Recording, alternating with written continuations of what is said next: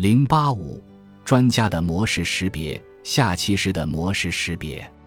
到目前为止，我们的知觉刺激都很简单。那么，人是如何观察更复杂的模式的呢？通过分析由棋盘上棋子组成的复杂模式，以及国际象棋大师与普通选手差别之处，蔡司和西蒙对这个问题进行了研究。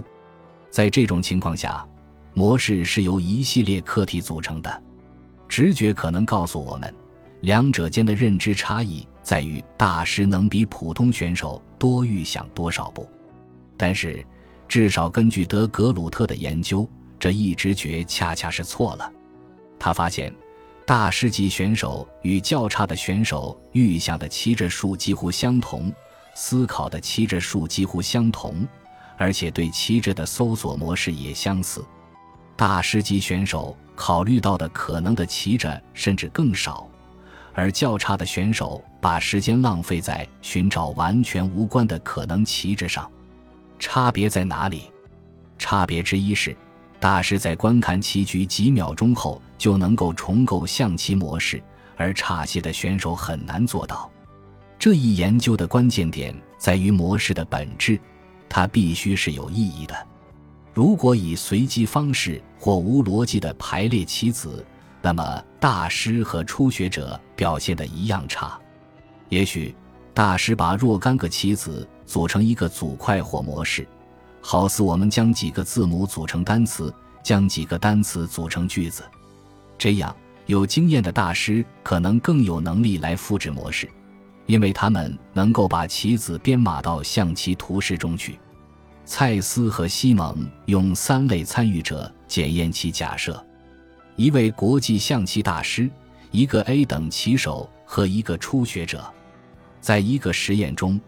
要求参与者在棋盘上重构二十个棋局模式，一半为中盘，一半为中局，都选自国际象棋书籍和杂志。任务中并列摆放着两个棋盘，要求参与者在一个棋盘上重构另一个棋盘上呈现的棋子排列。在另一个实验中，参与者用五秒钟扫视一个象棋棋局模式，然后根据记忆加以重构。蔡司和西蒙发现，大师 A 等棋手和初学者所用的扫视时间几乎相同，但大师在重构时用时远远少于另两个棋手。图四点一八显示了正确摆放的棋子数。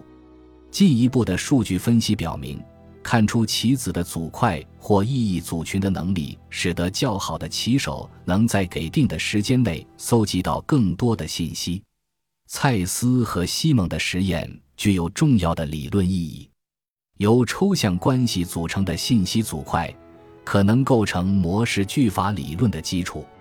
缺少有意义的上下文或分组信息就难以编码，无论它是字母、几何离子形状、音符或是象棋棋子。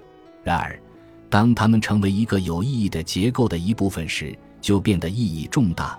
因为它们能以共同语法进行抽象，现代信息理论家已经在结构层面上发展出了关于心灵的早期模型。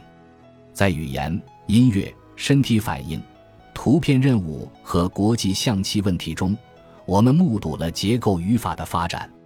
一种适用于所有感觉形式的普遍的人类特性，可能是这样一种倾向：对信息进行编码。使之成为高级的现实抽象物，这种抽象物能够整合新信息。上述国际象棋知觉方面的实验，以及其他对即时刺激进行抽象的实验，都支持这种假定。